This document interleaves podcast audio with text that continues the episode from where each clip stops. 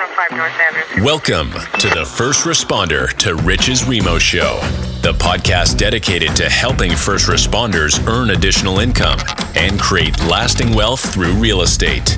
Each week, we'll break down complex concepts, debunk myths, and interview a variety of industry leaders to help you thrive beyond your professional calling.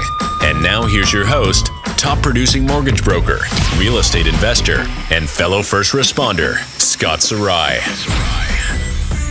What's going on? Welcome back to another week, another episode of the First Responder to Riches Real Estate and Mortgage Show.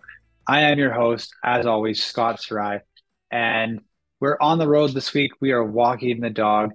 I just had a, a really tough conversation with the client, and it was so time perfect or time fitting or whatever you want to call it that I, I thought that it would be a great episode uh, for this week's podcast. Having the hard conversation with your loved ones. Now, a lot's going on in the world right now. Cost of living is soaring. I think the cost of fuel per liter in BC is close to $1.95, $2 a liter. Fuel's up, mortgages are up, alcohol's up, restaurant prices are up. I'm not sure what in life has not gone up in price. And consumers, people, first responders are feeling the pinch. Now, this conversation I had, I'm going to protect the client's identity. They are a first responder, so we'll go with that, right? There's no secret. That's kind of what the podcast is about. But this fellow first responder, uh, long story short, during COVID, when rates were low, they took advantage of low rates and they upsized into a single family detached home in the lower mainland of BC.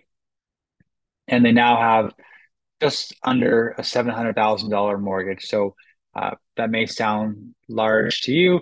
Uh, in Vancouver, BC specific, I think the average mortgage size is around 670. I've seen a lot of jumbo mortgages, we call them, so like 1.1, 1.2 million. So 700,000 to me, it's it's medium to maybe slightly large in size. So is what it is, right?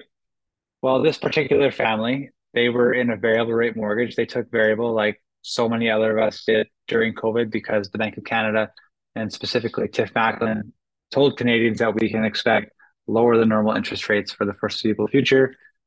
Month, two months later, we go on a, a 10 increase tear where we've seen prime go from uh, quarter point overnight to, I believe, prime at, at today's recording is 7.2%. So quite a drastic increase, right? Well, this particular family, their mortgage payment has gone up $2,400 a month. Now, to someone, I'm not knocking in industries or professions, but someone who works just a, a regular nine to five job, that's substantially, that's could be their monthly income that their mortgage has just gone up. Um, to first responders who are earning a, a, decent salary, that's probably a two weeks pay on a paycheck, right? So mortgage alone up 2400 hydro was up 10 or 12 bucks per month year over year. Fortis running par for the course. And then you got to factor in food and, and gas it's gone up right? So this family from let's say the pandemic of 2021 to to the latter half of 2023 here they're seeing a monthly increase of around $2700 a month that they didn't account for uh, when they got their mortgage so having this conversation with this client today, my first question was, what happened when you got this mortgage? Who did you work with? What was the strategy behind it? And sadly, not to my surprise, they worked with their bank. Uh, banker just pre-approved them for the the max that they could qualify for. There was no budgeting. There was no forethought of what's going to happen when rates do go up because we all knew rates were going to go up. We just didn't forecast it this quick, right? But there was none of that. No, no, no forethought of what they were getting into. Um, so that was question number one. And then question number two was, did you need this house? Was this what your family needed? What were you current? What were you living in prior to this move? And they were in a, a three bedroom townhouse. Um, they had the enough room. They're, they have two young kids, so it worked. They just didn't have like that two car side by side garage, the yard, the home gym, and the basement sort of thing. So things worked, and this was just more of a want than a need fueled by low interest rates at the time. Um, so this particular person, I'm just trying to protect the the gender and the name and the profession. This particular first responder. Let's call them Susan. Susan came to me today in tears. It was a very emotional call. Um, they didn't know what what their options were, what they were going to do, and and it brings me back to what I said this podcast episode was about. It's it's about having the hard conversation. So whether or not you're you are a spouse, you you have a partner, so husband and wife, or uh, girlfriend, boyfriend, or you're you're single, it's having that conversation with whoever's involved in your life about what is a need and what is a want. And there are options are up to these families and there's options available, but there's not endless amount of options. We're getting to a point now where we don't have as many tools in the tool belt uh, to fix these pro- these problems these families are having.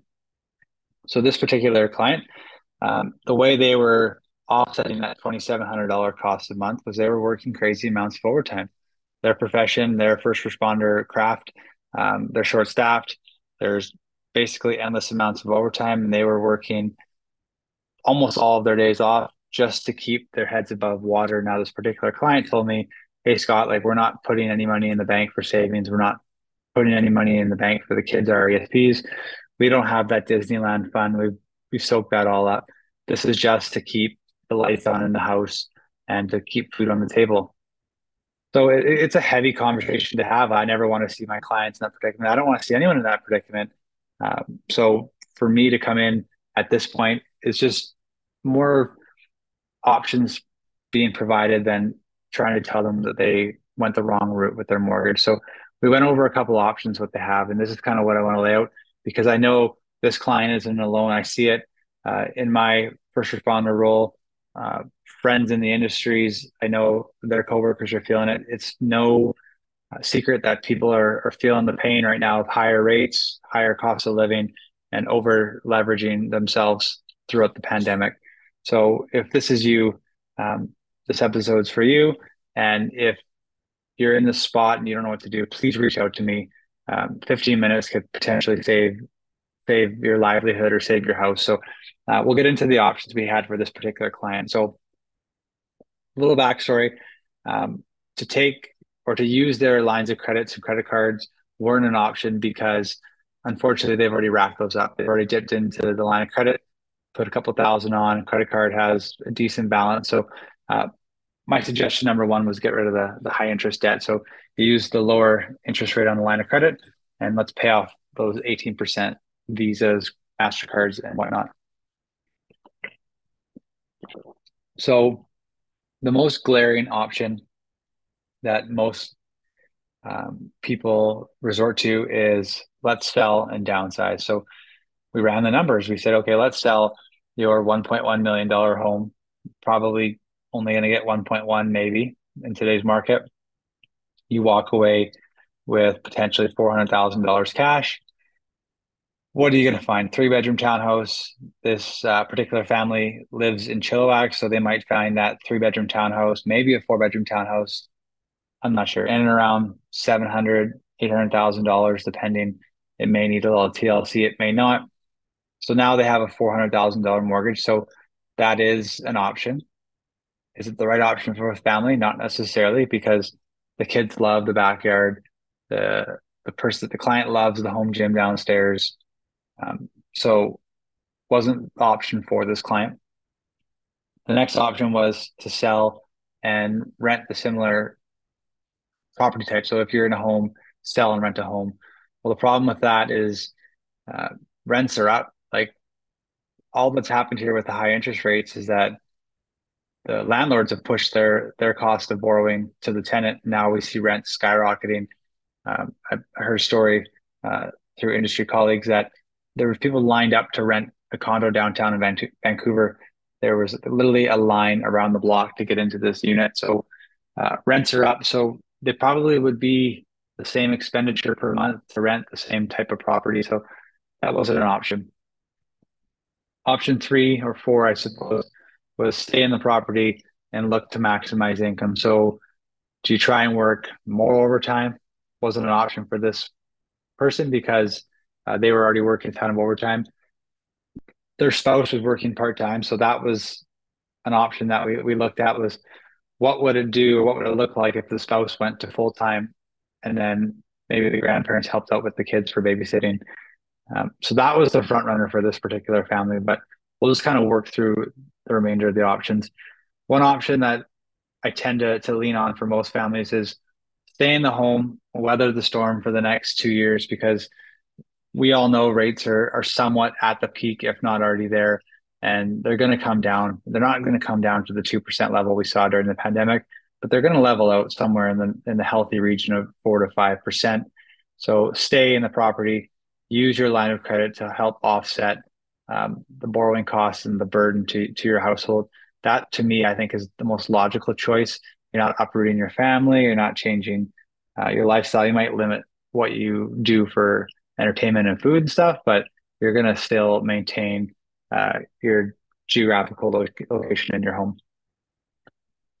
Another option, I don't love this one, uh, but it's stay in the property and take out a second mortgage. So, second mortgages can get hairy just because you're getting a lot of money. And I've seen it time and time before where clients take second mortgages and instead of doing what they need to do with the money, they go out and, and buy an RV, go out buy a trip to Vegas, go out and do whatever, ever do anything but pay off their debt and put it aside for a rainy day. So I don't really tend to to lean on that. One that is very common, and it'll probably be our last solution that we'll talk about today, is what we're calling multi-family or multi-generational living. Um, it is absolutely a huge savior for most families right now. We're seeing a lot of families sell mom and dad's um, detached home. That's you know the five, six bedrooms. They're empty nesters, and mom and dad are moving in with with their adult children and, and grandkids to help the family, help with daycare issues, and can or combine incomes. Um, that one's huge right now. Uh, we see a lot of mortgage applications come our way where it's the clients or the, the adult children and mom and dad are on as co-signers or they're on as uh, tenants in the, the secondary suite. So it's very common in today's living, especially in the greater Toronto area and lower mainland of, of BC. Uh, so I think I gave you six options there in no particular order sell and rent, sell and downsize, stay and look to maximize your income, stay and use the line of credit, stay and take out a second mortgage, and finally, uh, multifamily, multi generational style living. So those are options that I presented this client. At the end of the day, we we looked at two options. So uh, we were going to take the line of credit, potentially get increase the line of credit up fifty thousand dollars, pay off all the consumer debt, and use the remainder of the room to help burden the cost for the next 24 months and then reassess what we're going to do with the property. So that was option two. And option one was uh, the spouse was going to go pick up full time hours for work and the grandparents were going to come help with the children. And that was going to buy them at least six to 12 months. So um, they weren't at the breaking point, but they're, they're pretty damn close, let's be honest. But they had a six month runway. So our hope is that the Bank of Canada only has one more increase in them. Hard to say what's going to happen, but this strategy of, of the spouse going back to work to, to pick up full time hours to bring in that additional income uh, is option option one, option A, and and that's what's going to get them through the next six months, at least to the latter half of 2024. So to bring this full circle to wrap this podcast up, I just want to say how important it is is that it, you're feeling the pain and, and trust me, so many people are your colleagues at the police station, uh, at the nursing station in the hospitals, uh, on the road in the ambulances and at the fire halls. Your colleagues are feeling the pain. They may not show it. They may be too proud to show it, but Canadians as a whole, they're they're struggling right now. Like the cost of living is up. There's no denying that. Um, there's no shame in having hard conversations uh, whether you have it with your partner, uh, your coworker, your colleague, your friend, or you reach out to me for a fully uh, confidential, no strings attached conversation. I'm here to help and I'm here to, to provide you with solutions. So that's all I got for you this week.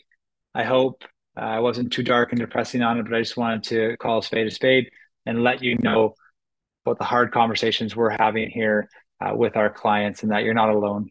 So with that in mind, stay safe and we'll catch you next week. Peace out. Thank you for listening to another episode of First Responder to Riches. We hope you found value in this episode and ask that you click the follow button on your preferred podcast platform. And please take a minute to leave a five star review. Your feedback and positive reviews help us reach more first responders like you who are seeking financial freedom. Thank you once again for tuning in. Until next time, stay safe, stay inspired, and keep investing in your future.